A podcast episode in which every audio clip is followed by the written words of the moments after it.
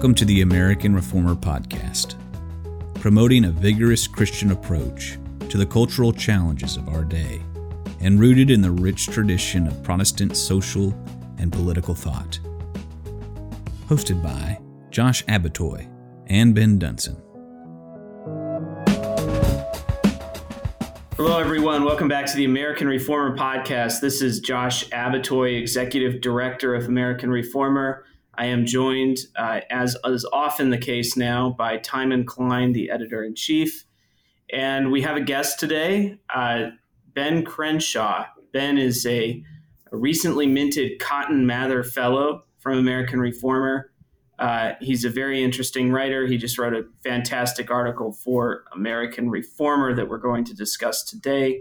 And he does lots of other interesting things. You should follow him and check him out. Ben, welcome to the show. Thanks, Timon and Josh. Really good to be here. Excellent. Ben, why don't why don't we kick it off? Just tell us a little bit about yourself, where you're from, and what kind of work you do. Yeah, so um, I mean, right now I'm in Hillsdale. I'm a fifth year PhD here studying politics. Um, I came to Hillsdale in a very uh, kind of roundabout way. I was at seminary and Denver Seminary between 2011 and 2018, doing a couple of master's degrees there trying to figure out if I was going to do pastoral ministry or some kind of parachurch vocation, and figured out that um, I'm really interested in Christianity's impact in politics and the public square. So I was looking for a, a PhD in, uh, you know, political theology or something like that, and I couldn't find anything. There just nothing good existed. So I decided to just kind of shoot for the stars and try a, a straight PhD in political science and uh, applied to a couple different places, got into Hillsdale, and that's how I came to Hillsdale. And then before that, I was in college at Taylor University in Indiana, where I studied history. And uh, I was born in the South, born in Texas, grew up some in Georgia. It's where my mom's from, and then uh, lived for 20 years in Maine and New England um, for my dad's work. We were up there for a couple decades. So I kind of from the South, but know Yankee land. Uh, spent a lot of time in the Midwest, lived some out in Colorado for almost a decade. Um, so true kind American. of been, yeah, true. true yeah, that's right. Been all over the place. I actually haven't lived on the West Coast, so that's you know the, the next goal maybe. But, Again, uh, true American. Yeah, that's right. But, so yeah, I go ahead. I have one quick persnickety question. Um, so, so you're doing a degree in political science, or is it political philosophy? Uh, technically, it's politics. That's how Hillsdale okay. it, and this is why. Political science is a uh, a social scientific approach to the study of politics. Hillsdale understands politics as an ancient, quote unquote, science, really knowledge of humans and how humans work together socially, uh, you know, in society and political society. And so it's not a, uh, it's not something you can scientifically study through uh, you know hypothesis and then testing and then reproduction because every political community is unique. You need prudence not so much scientific kind of abstract knowledge. So what hillsdale does is they have kind of three tracks. And any phd student will take all three.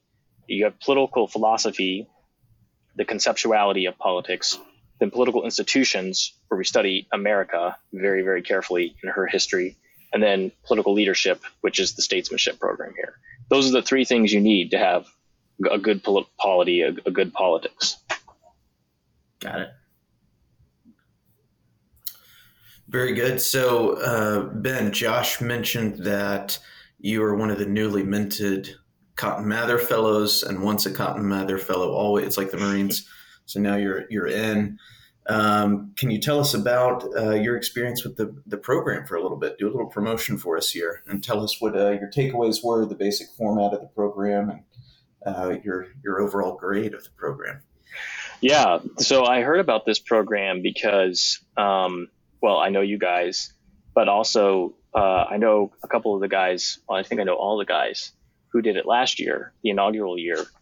And um, a couple of them are here, here from Hillsdale and they had really good things to say about it. I saw uh, what they were reading and what they had written, and thought, hey, that looks that looks really awesome. That's going to help supplement um, some things that I haven't gotten so far. and, and part of the reason for that is that the Cotton Mather Fellowship is about really it focuses on Protestant political thought from the Reformation and also in the American context. So the way it's structured is, I think we had eight or ten weeks where every week we would read uh, um, a different uh, author from a different period, um, and it wasn't always Protestant. I mean, we read some Aristotle, uh, Plato, um, and we even read Carl Schmitt, who's Catholic or ex-Catholic. Um, and so and so we would do a reading, and then we would have uh, a, a, Zoom session where the kind of the, the the leader of the the fellowship would give a little lecture, and then we could discuss, talk about things, and we were in a chat group, and so we could be talking about about these issues throughout the week. Um, so was, so first of all, it was really good to get exposure to to literature and thinkers that I hadn't had exposure to, to meet some new guys, to have a, a core group where we could kind of hash out some things in a very uh, manly and direct and uh, a healthy way that's uh, uh not made possible by a modern effeminate society. Um, and then at the end, a couple weeks ago, we had a, a, a retreat, and um, we spent about four days together um, working through other texts that we hadn't read, getting to know each other because we, you know, we'd been seeing each other on Zoom all week and then I mean, all summer, and then we finally got to meet each other, did some events together. So it was really great. It was it was really it's a really great model for um, male friendship and bonding. That's really hard to get these days. And if you get it, you usually get it in church or your employer. And if your employer is secular, then usually, you know, I always find it's when I was back in financial industry, it's always like, well, let's go drinking this weekend or whatever. Um, and if it's church, a lot of church churches aren't very healthy today, um, and so you, you don't get very manly or very serious political and academic uh, talk or assessment or analysis about you know, how do we live our lives well together, especially in 2023 America, which seems to be you know falling apart every day. So it was it was a really great fellowship. Highly recommend it in terms of structure, leadership, uh, the pace of reading and discussion was very reasonable. If you've got a full time job and family, you can easily do it. Um, really great camaraderie. You meet some guys, be future opportunities. And, and I was a writing fellow, so I got to write, which is where this article that I wrote for American Reformer came from. Um, so overall, really great program. Encourage other young Protestants to uh, check it out next year. Excellent. And we want to get to the, uh, the the article very quickly here, but one thing, just you're you're finishing up your PhD, Ben, at Hillsdale. So PhD students deserve the chance, or they'll take it by force to talk about their topic. So very briefly, if I'm not mistaken, I always forget, but you're you're doing it on Jonathan Mitchell. Is that right? Jonathan Mayhew. Mayhew. I'm sorry. I'm sorry. Different, yeah. Different so preacher. So I'm, tell us about briefly about Mayhew and his his significance. Yeah, so Mayhew was the pastor of uh, the West Church in Boston from 1747 to 1766. He died right after the Stamp Act crisis ended in 1765, but before national independence a decade later in 1776. But he was a prominent pastor in a wealthy and prominent church in Boston. And in Boston, of course, was the hub of the revolution. Um, and he was preaching and teaching on political matters. So he's got a bunch of political sermons. His most famous was his 1750 sermon on uh, unlimited submission to the higher authorities, where he was arguing against um, a certain kind of ecclesiastical Anglican view of complete and total passive submission to whatever government does, even if it's tyrannical, and that the Bible teaches this. And so he outlines kind of the right to political revolution in the case or the situation of tyranny and unjust law. And Mayhew had a lot more other things to say about government and civil society and the nature of man. So my dissertation is basically extracting his political philosophy from his political sermons. Um, and so it's kind of, it's not specifically revolutionary and constitutional America, but it's pre-revolutionary America and all the, the major ideas are being formulated at that time um, drawing on the colonial heritage. So that's and he and he would be, um, if I'm not mistaken, he's he's cited later by people like John Adams and and people like that, is he not? Oh yeah, he's cited by a lot a lot of people. James Otis, John Adams, um, uh, Robert Livingston. Um, you know, you you could go on and on. There was quite a uh, an influential, maybe not. I mean, his influence wasn't all through up and down the eastern coast or quarter, but uh, he influenced a very um, important number of people in the New England area, um, and he was he was regularly cited by um, top scholars throughout the 19th century as being the father of religious and civil liberty in America. And of course, he's forgotten about now. And he, he was a fourth generation Puritan. His father had been a, a missionary to the praying Indians on Martha's Vineyard. So he's got that Puritan heritage. Um, so he's a really interesting guy to study. Excellent, excellent. Well, we'll look forward to uh, to that being published um, somewhere interesting one day, and uh, so that you know, imagine that uh, pastors, educated Orthodox ones, influencing uh, the the scope and trajectory of American history. Crazy. Um, okay, Josh, you want to you want to take us into the uh, this article that Ben has written for us, which is I think I described as a tour de force, and I will describe it so again. Yeah, Ben, why don't we just kick it off? Why don't you just lay out your basic thesis here briefly for those who haven't had a chance to read the article yet? Okay. So my basic thesis is responding to, um, you know, those who that have accused or charged um, national conservatives or any anybody on the new right who's for nationalism, new American nationalism, with being authoritarians. You know, the new fascists, the Christo fascists, the authoritarians, the despotic impulses, and so forth. And this charge comes from both the right and the left. So, uh, national, I think national conservatism began in 2016 or 17, right after Trump, um, and they've had, I think, three NatCons. Is that right? Uh, three meetings. Yeah, they've had had three stateside. Yeah. I think some others others right. And so uh, it's the national conservatism is a movement. Um, kind of centered around the work of Yoram Hazony has uh, has been attacked by all sides as being un-American. Uh, as you know, from the left, they they say uh, we're religious authoritarians and uh, we want to undo civil rights progress and racial progress and LGBTQ justice. Uh, this is kind of we want to return America to some kind of pre-liberal barbarous, barbaristic state or something like that. And uh, on the right, the the criticism is that nationalists are just for big government. They want regulation and intervention in the free market. Uh, they want economic planning. This is kind of a return of socialism and Marxism. And you've abandoned the principles of small government, private liberty, the market. You've rejected the work of Reagan and Thatcher and Bush. And so this is this isn't true conservatism. This is just uh, conservatives that are rebelling against the pre- prior conservative order who are kind of LARPing or uh, wishing to be leftists and um, communists or something like that. So, so the, the attack is against national conservatives coming from the, the right and the left saying that we're authoritarian. Got it. and just another like sort of prefatory matter to define our terms before we dig in, but but the term nationalism, um, I think that some resistance to the adoption of this term is attributable to the fact that, that nationalism has historically been perceived as like this European phenomenon, right? Like like Germany had nationalism under, um, you know, in the late 19th century and its unification. Italy had nationalism. It, it, it's it it's it has stood you know before now for sort of uh, both secularizing and centralizing um, functions in governments, but but um, it doesn't necessarily mean this. So, can you talk us through a little bit how you know when you talk about nationalism in this context, what does that term stand for? Yeah, that's a great question. Uh, you know, lots of books have been written on the issue of nationalism.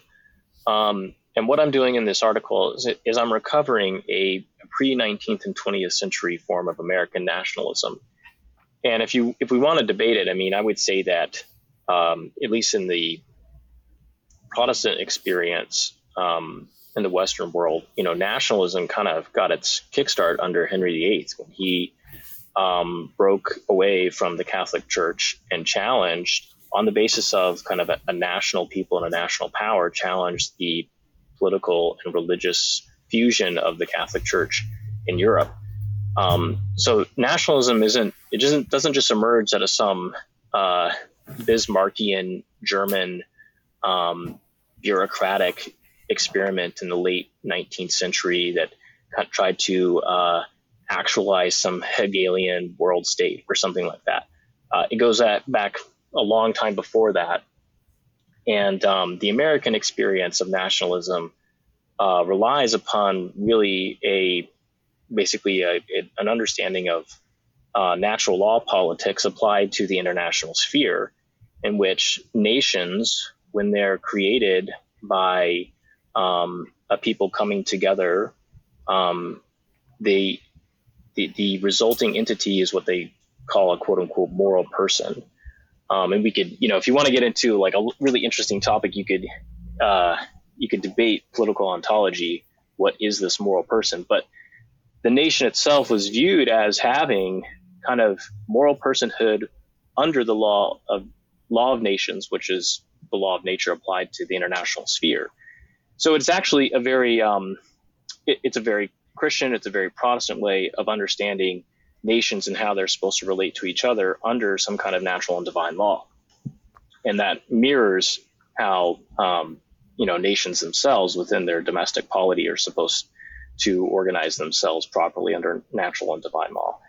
Um, so that's that's more of what I'm getting at with nationalism. And of course, you know, the, the history of the 20th century has so polluted uh, the public understanding and discourse on nationalism that it's very difficult to kind of dislodge that negativity in the public mind and open people's you know willingness to be able to conceive of a kind of nationalism that isn't um, isn't some kind of fascist or Nazism.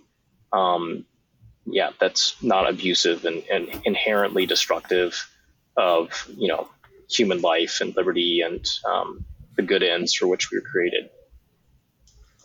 Ben, one of the um, the early sections, which I was glad you began with this, because I think in a, a lot of discussion, not just around the nationalism question, but politics generally as it's reemerged, um, spurred on by the new right, I think, but just also the the political moment, is people usually, especially conservatives, jump right to the form, the form or the structure um, the division of labor between you know branches of government as we'd now call them but you begin with its with government's ends um, sort of a teleological approach which which fits very nicely with some things I've written before and something I'm actually working on now. So I was glad to see you began there. So you obviously are channeling the late 18th century, our, our founders, the founding generation, although uh, again, happily, you don't stick to just the the big five. You bring up people like uh, Theophilus Parsons and people like this. So what's the um, you know summarize this sort of point for us of what are the what are the ends of government under the original constitutional order? What's the purpose um, of it prior to even getting to the the structure of the government itself? Yeah. So part of the reason I did this is because the argument from the the right, um, say um, neoconservatives or social conservatives, um, libertarian, economic libertarians against nationalism is that it is a violation of the ends of American government, and those ends are to strictly protect natural rights. These natural rights are pre political, they're natural, and so because they exist before the creation of the body politic or civil government itself, um, and the people delegate only a portion of their natural rights to government to exercise on their behalf, and then they retain the rest of those natural rights um, in society. That therefore, you know, any kind of national power given over to, um, you know, the federal government is going to be in violation of this basic outline of American political thought. So I don't deny that there's a lot of talk about, you know, natural rights and liberties in the American founding. It's all throughout the literature. We shouldn't we shouldn't deny that, and that denying it is kind of been one problem among the scholarship um, from those who dislike it. But what I wanted to do is put it into larger context. And so my argument was that when you read deeply in 18th century uh, primary sources, you find that they talk about like a lot of different ends of government. So the first is just to secure the existence of the body politic itself. This is basic foreign policy, and this, you know, they were thinking in terms of European powers, the Spanish or the or the French, uh, you know, invading or not so much invading, but just having colonial outposts in Quebec or Florida or where not, uh, you know, that could threaten America's viability. Today, it's more actually a matter of immigration is a threat to the body politic, and it has been um, for you know 50 plus years now. So the first purpose, of course, is just kind of the the very elemental aspect of politics itself. You must be willing to preserve yourself, your people, your life. Um, so self preservation, and then uh, you do have these natural rights, both alienable and inalienable. Um, and these include like life, liberty, conscience, worship, religion, association, to acquire, possess, and protect property, and so forth. Um, another end of government, Madison talks about this in Federalist 51, is justice. And justice is the virtue that properly orders man toward his fellow man.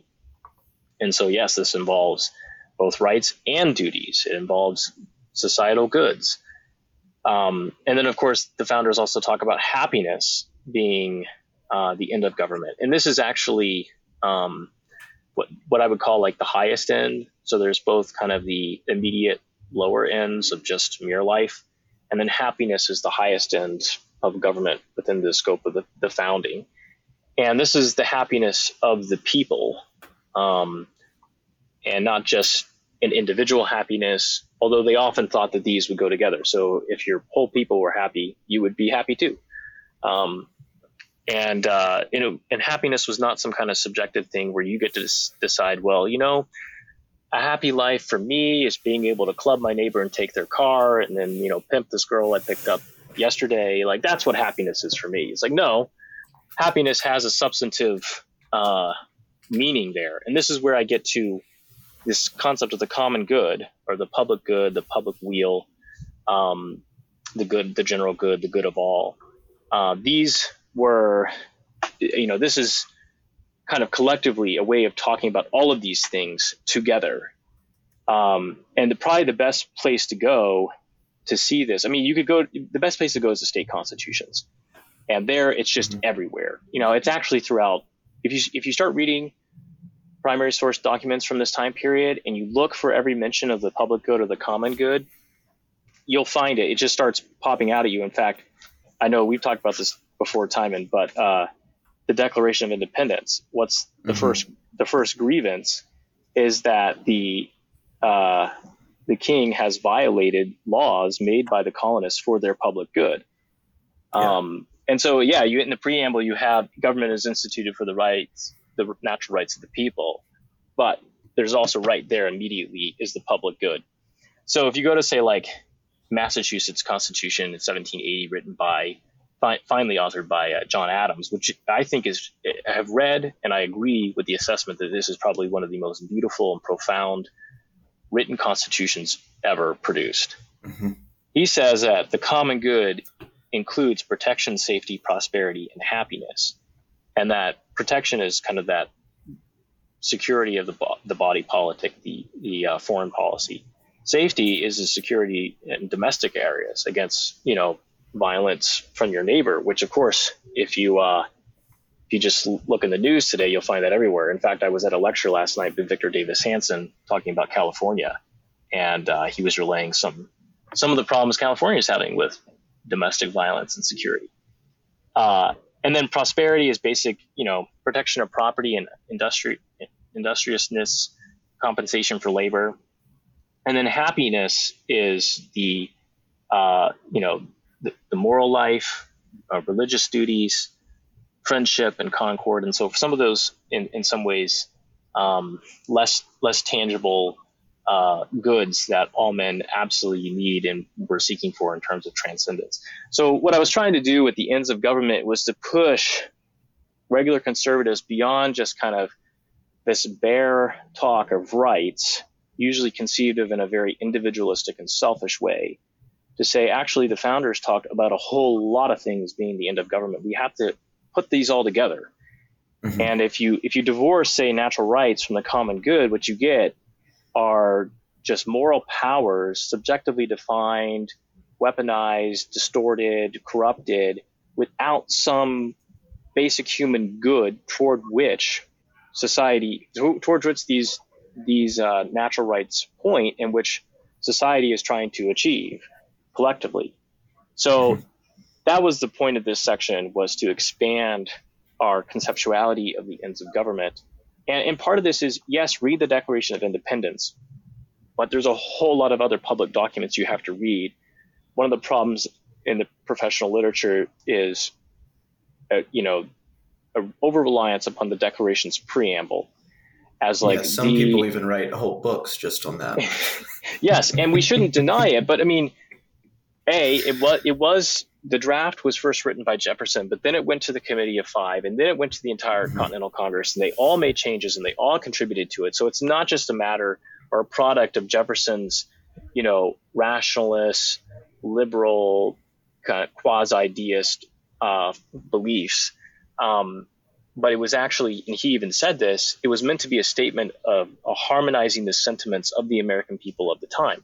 So it's a brief statement, but then you can go to a lot of other documents that flesh out all of the different elements of it and how it works together. And that's what I was trying to do in that section. Yeah, I think that's. I mean, that's much much needed. As as you know, Ben, we we talk about this kind of stuff all the time.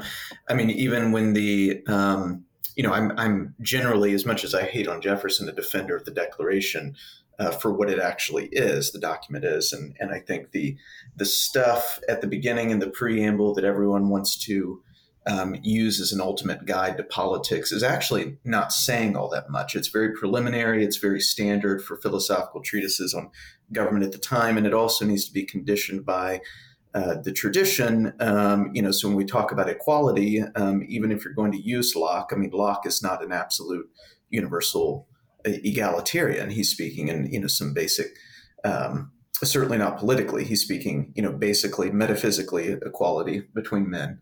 That doesn't mean politically everyone's equal all the time. Um, but then you also look at things when you were talking about security, and this came to mind. One of the grievances in the Declaration, as you know, is actually a complaint about immigration. In this case, um, the king is not allowing the colonists to bring people that they would they think would be fitting and beneficial to their colonies um, overseas. They're they're disallowing that, and you contrast that with the. I was just reading a sermon not too long ago from Cotton Mather in the early 18th century, where he's claiming that you know one of the fears or one of the designs of of the uh, government, the British government at the time, prior to the the Revolution of '89, was that they were going to flood the colonies with, with a bunch of Irish, right, to disrupt it with Catholicism. So, so immigration is, a, and you have the same thing with the Quebec Act, right? That's a big fear. So, immigration, even then, is is a similar security uh, concern.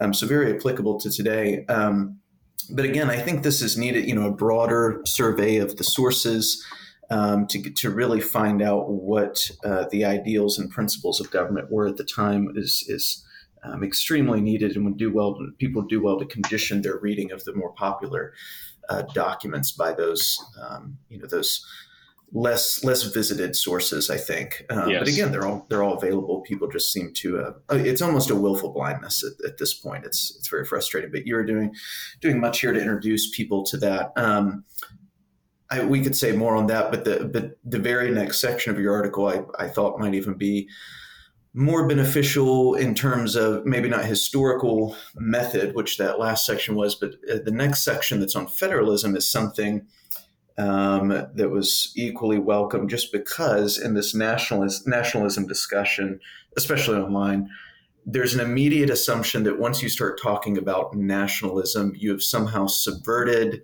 invariably subverted the American structure of federalism and dual sovereignty. So we're talking about the ends, now we get the structure, um, as if we would we would throw you know everything out in order to accomplish some sort of nationalist nationalist consciousness um, and national interest that would be unlimited, contrary to the preamble of the federal constitution and to the subversion of states. You know, query whether we even have state sovereignty at this point, but um, no matter. That's why you know you have some of our friends like like Josh Dawes, you know, saying, well, let's call it Christian federalism. It's like, well, any nationalism in America would necessarily conform to uh, the, the, pre-existing structure that the people are conditioned to uh, to enjoy. So, uh, but talk about this this section a bit on your your argument. Yeah, sure. So, yes, exactly. the The issue is again the charge um, from anti-nationalists that yeah, nationalism is going to destroy the long tradition of local self-government in America. It's going to lead to a consolidation of political power around the you know the power centers in America, whether it's the D.C. circuit or the the uh, coastal corridors or urban centers, um, and this will just actually make everything worse. So, what are you conservatives doing? What are you nationalist conservatives doing? You're just going to make the problem worse. So, I I had uh, brought up this argument um, in a in a prior piece on uh, on on nationalism. Um, but I tried to flesh it out a little bit more here. And it, it's basically, it gets to the very, you know, before you get to a lot of the uh, the improved science of politics, which is what the how the founders talked about, like separation of powers and checks and balances, and a bicameral legislature and representation and extended sphere and an independent judiciary. These elements that they were uh, improving um, politics with. Before you even get to that, you have the this is almost like more foundational than than that in terms of how are you going to put together um, 13 independent colonies, each with their own government, their own civil government and people and way of life and so forth, into a national whole. And there are basically three options. The first option is what they tried under the Articles of Confederation, um, which, by the way, very important to understand, the Articles of Confederation and the Declaration of Independence were written at the same time. These were 2 mm-hmm. parts of the national project of independence. So when you talk about the national constitution, like large constitution, you actually have to include the declaration.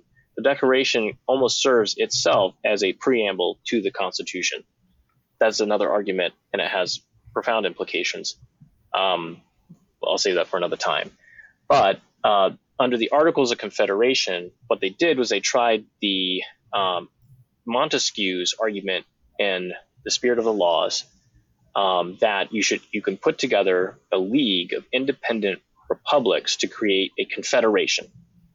Um, and this confederation hangs, it goes together and it hangs on these mutual agreement and promises and goodwill by these independent states you know, say in Switzerland, independent cantons or something like that.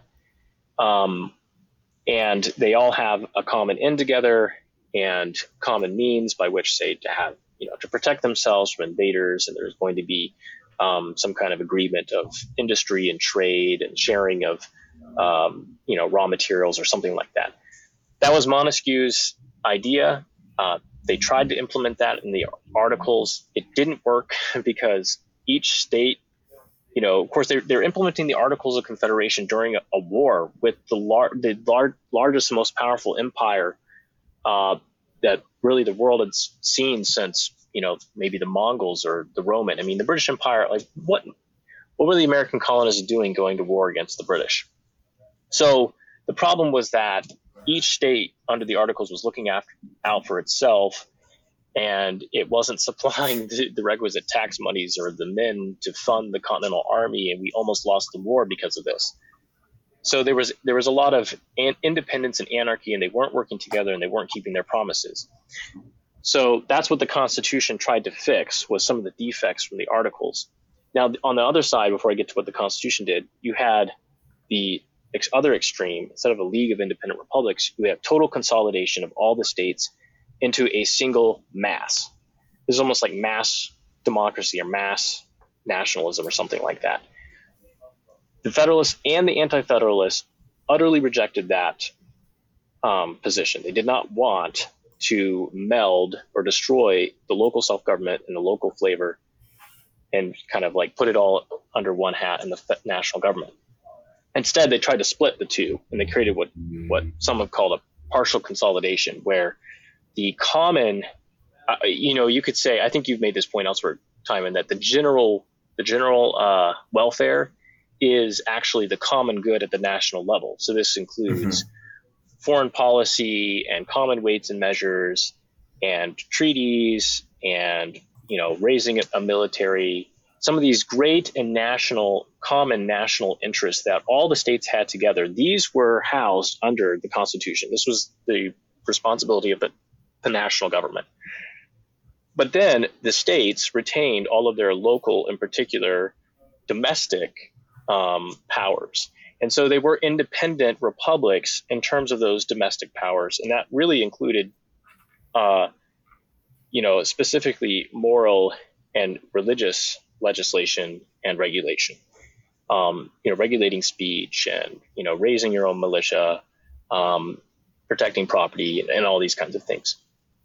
So this was a, you know, America. The, the national constitution split sovereignty between the states and the national powers, and uh, they affected this by having conventions of the people. So the people elected their own state governments and their legislatures represented them, and then they had national conventions of the people by which they approved or you know they debated and then ratified and approved the Constitution.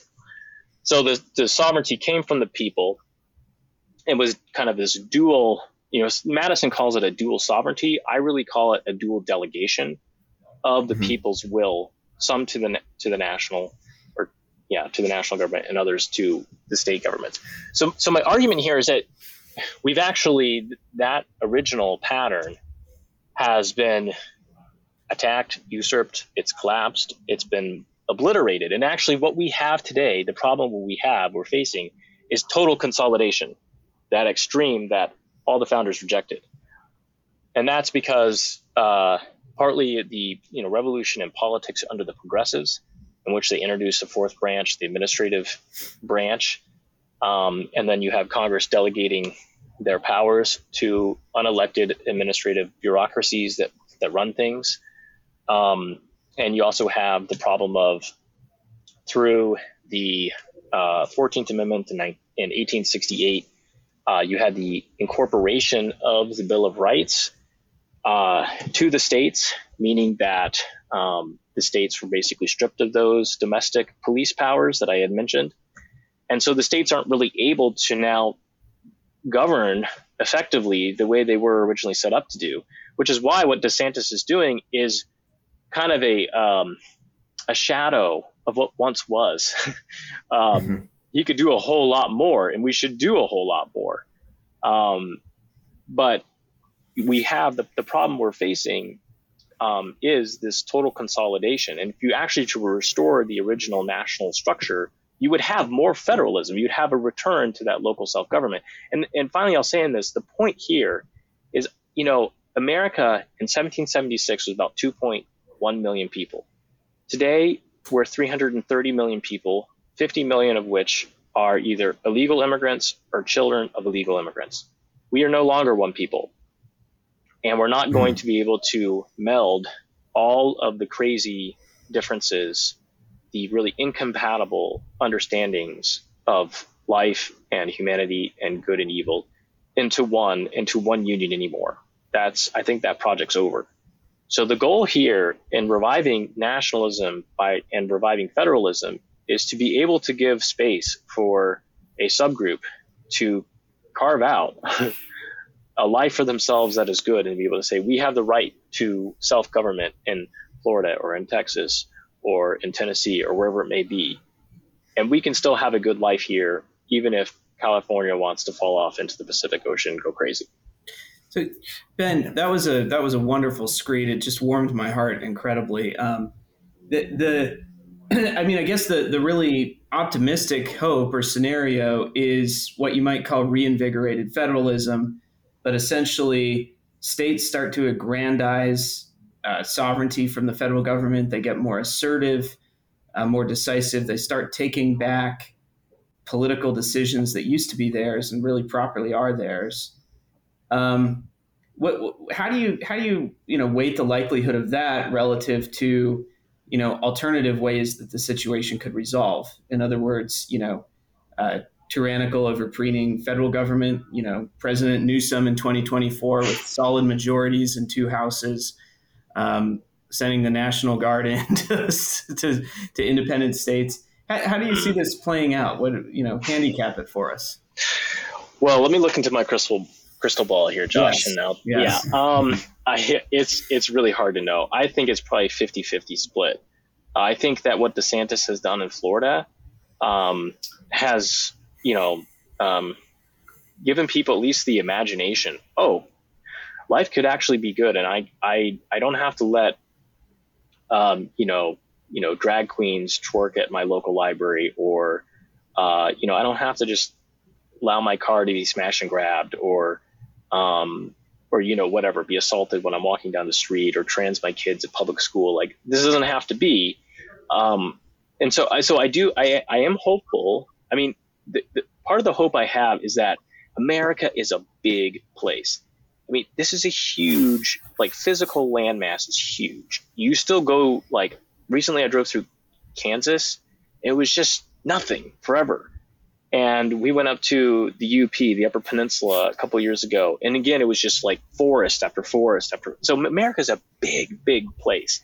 And it would take a massive effort by an absolutely crazed, bloodthirsty, you know, martial law inclined tyranny to, uh, you know, to try to absolutely crush out all dissent.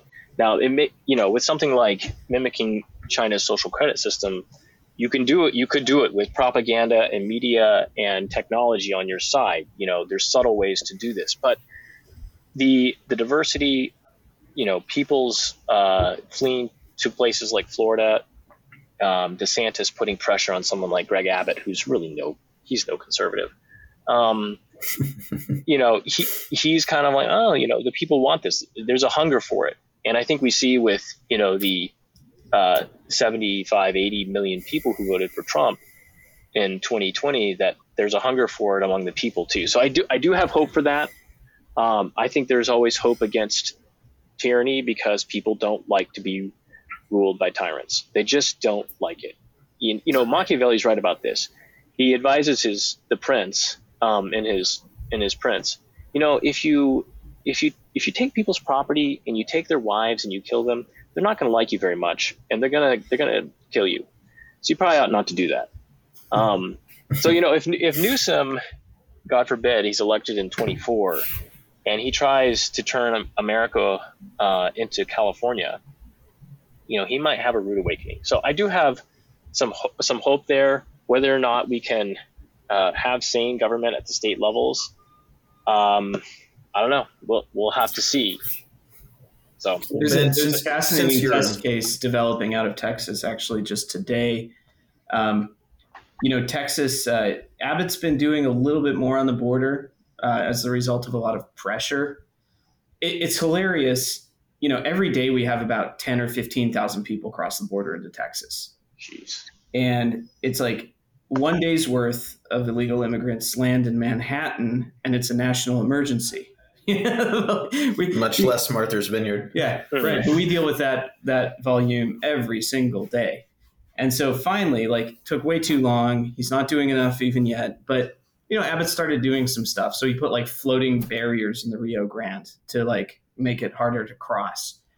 He was ordered this morning by a federal district judge here in Texas to remove the barriers from the Rio Grande. um, now, you know, uh, hopefully actually, hopefully that gets right up to the Fifth Circuit and enjoined very quickly. But in the interim, um, you know, what, is he going to obey that? I don't know. I mean, I, I, was I tweeted out this morning, but um, Scalia, in his dissent to a, a, you know U.S. v. Arizona ten years back, he he literally said, actually, I'll, I'll read this. Um, he said Arizona has the inherent power to exclude persons from its territory, subject only to those limits, limitations expressed in the Constitution or constitutionally imposed by Congress. The power to exclude has long been recognized as inherent in sovereignty. Like, mm-hmm. as Americans, like we we have this. Um, I mean, some of us here maybe that the states are dual sovereigns, but that seems to sort of go in one ear and out the other. And people don't. I mean, especially state governments, they don't actually sit down and think. I'm a sovereign, you know, and I have mm-hmm. like as such, I have all those powers that tend to come with sovereignty, and uh, you know, and, and so yeah, it's it's fascinating. Like there's there's there's all these eminently reasonable positions that you can take as a governor in terms of protecting your police powers and maybe even engaging in a little bit of departmentalism, right? And mm-hmm. you know, sort of sovereignty contests relative to the federal government, pushing the envelope, getting aggressive. Um, and so hopefully, hopefully some of that happens. I mean, in, I mean, in this case, it's not even that he cares. Uh, it's more just that he would be responding to the political pressure of his voters. Yeah, you're, you're right, Josh. And you know, this is actually what this is what the founders wanted in a sense. They thought that ambition would counter ambition. And what mm-hmm. happened is that Republicans don't have any ambition. We're, you know, the permanent party of losers where we've been totally conquered and domesticated. And we need to have a little ambition and, you know, have, you know, Abbott or DeSantis, you know, flex their rightful sovereignty under the Constitution. Now, this is, of course, this gets into the whole question of nullification and the constitutionality of that. And I think that, uh, you know, there is a, a, place for nullification at the state level, but it, part of the problem is you would have to challenge the whole concept of incorporation because you, what you would want to do is you would want to assert state nullification on the basis of the state's right to domestic sovereignty over their domestic affairs, the people who come into their cross their border, uh, moral and religious legislation, and that's been that's been bulldozed by the national government over the past century. So you'd have you, you'd be digging all that up, but uh, you know at some point it has it has to be addressed. One actually, I think I mean I think that's that's all right. Of course, one one argument I've raised elsewhere, you know, two is that if you bulldoze that the state sovereignty on this indeed duty at this level, I think it's you know Stephen Wolfe points out all the time that state governors do not have their power. Um, you know, mediated through federal power. So it, therefore, it's directly a, appointed by God, right? You need to consider yourself that way as a true magistrate. They're actually not lesser magistrates mm. in that sense. So, but the but the point I've made elsewhere is that you know the one of the main anti-federalist contentions um, during 1787 is that a national legislature that would have domestic oversight, right, which they would never sign on to, even the Federalists, because it's exactly the the issue that was raised by the colonies against the home government in Britain, is that they can't the the local concerns and even the conditions of those people are not cognizable at that great of a distance. Yep. So you so where we've bulldozed the state sovereignty, we it's no surprise that a national legislature is completely feeble um, in trying to legislate for a country this big in terms of landmass and then also in terms of the population you noted. And they would have even thought they were incapable of the same with only 2 million people running around that were basically all 90%, uh, you know, Protestant from the same few counties in English, yes. right? So like all the same people, come almost entire. We'd call it today entirely homogenous. Um, so it's just it's it's it shows you how dysfunctional the government is, where we've either willingly or unwillingly ceded these functions to a national legislature that actually can't do the job that's being mm-hmm. demanded of them. So it's improper there. But one thing I wanted to raise, uh, going back a few minutes, is you know there's all this, uh, of course, Caesarism talk, which much much of us have been roped into.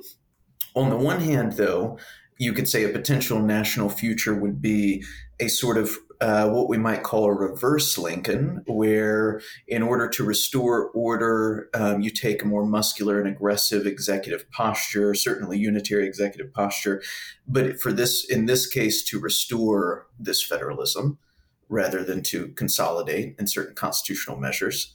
Um, and then another option, though, at the other and would be actually a return to an Articles of Confederation situation where the national status is greatly reduced and even weakened on the global stage because of internal conflict, but you come up with a settlement that's sort of a balkanized or regionalist settlement where there's much less cooperation. I mean, you you know this, Ben, but even even after 87, there were multiple instances where certain states started deciding actually maybe this was a bad idea we maybe should secede as a region Um, so something like that, which would not be on the one hand, you know, the the terrible, terrible Caesarism everyone's afraid of, and even talking about it is bad. On the other hand, it wouldn't be complete um, dissolving of of the entire nation, but would just look like a more primitive version of the same. Yeah, no, I, I think you know, that's good observation or good kind of gaming out the possibilities. Um, and part of the talk with Caesarism, of course, is our conception of Caesar. Uh, and which Caesar are we talking about? Julius Caesar or Caesar Augustus? Um, and you know, if if you study somebody like Augustus, you'll find that he actually wielded power in an incredibly magnanimous way, um, and he left a lot of local rule to the provinces, and he used the power the, the power of the Roman Empire mostly in a military way to squash rebellion. Um, and he relied less upon like raw power than his what, what's known as auctor, auctoritas or authority, kind of this authority that comes uh, from his greatness of character. He was the princeps, the, the first citizen. So our conception of Caesarism, uh, you know, doesn't have to be a tyrant. Um, and I think either one of those scenarios is possible. Of course, you could have the Gavin Newsom who comes along and is this blue Caesar that just wants to submit everybody under his thumb. Um, and the danger, of course, in the second scenario you brought up, Timon, of um, more of a return to a Confederate League is if you have, say, like a California and a Texas who are no longer have a you know, kind of common ends under a national head, do you how long before you have civil war? How long before mm-hmm. you have a nation of California fighting against a nation of, of Texas, or even if it's not a hot civil war, some kind of very intense economic, uh, you know, winner take all contest of dominion, um, or something. So you know, there, you know, out of the frying pan into the fire, you know, like there's no you're between a rock and a hard place here. There's, I'm not sure there's a really a good satisfactory answer.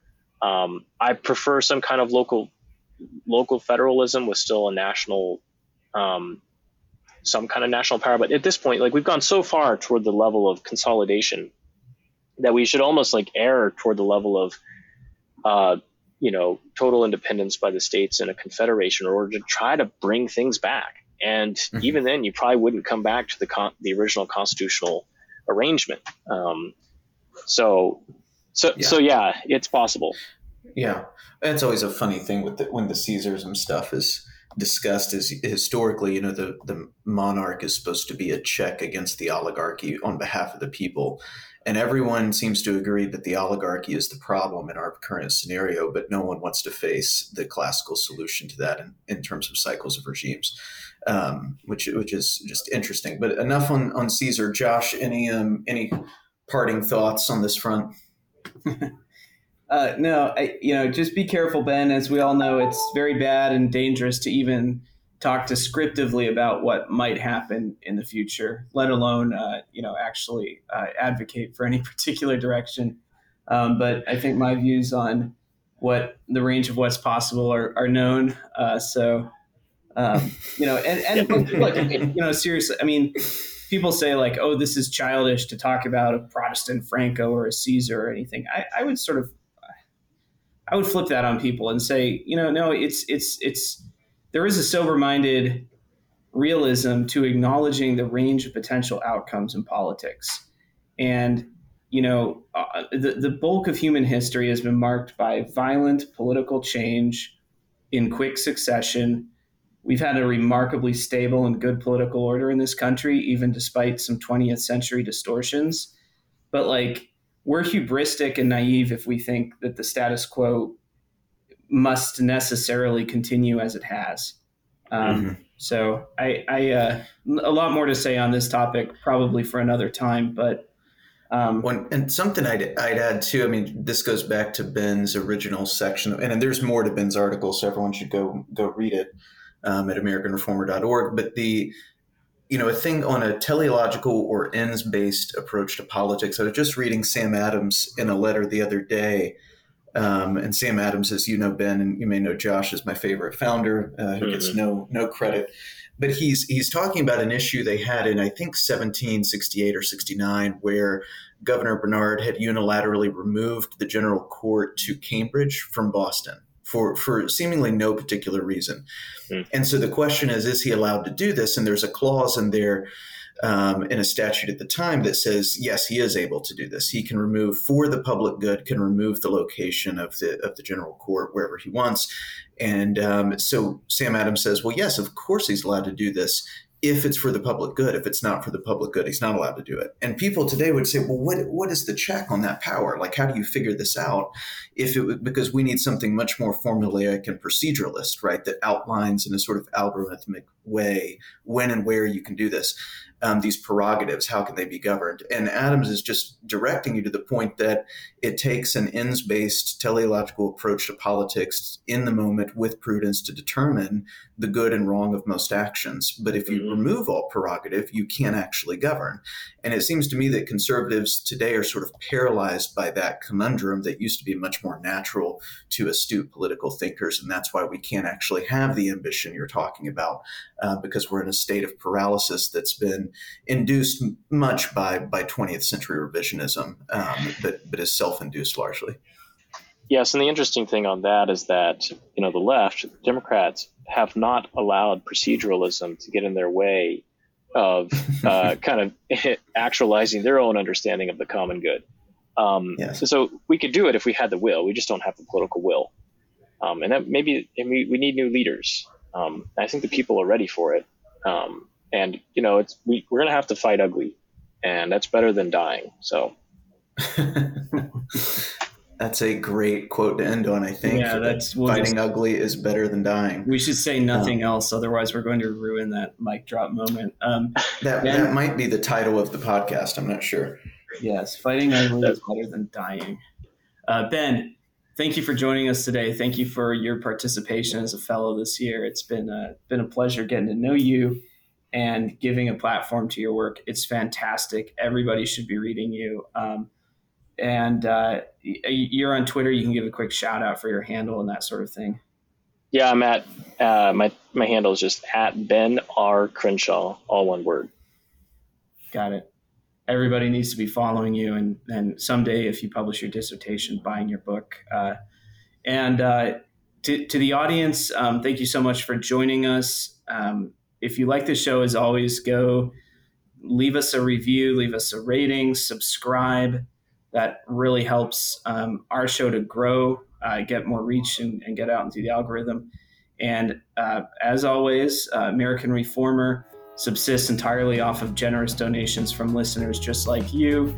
If you like our content, if you want to see more of it, please consider supporting us today. You can go to our website at AmericanReformer.org uh, and make a donation there. It's tax deductible. We're a 501c3. You can also find us on, on Twitter uh, at AM Reformer. That's AM Reformer is our handle.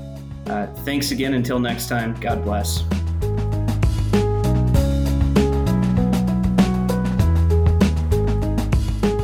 Thank you for listening to the American Reformer Podcast.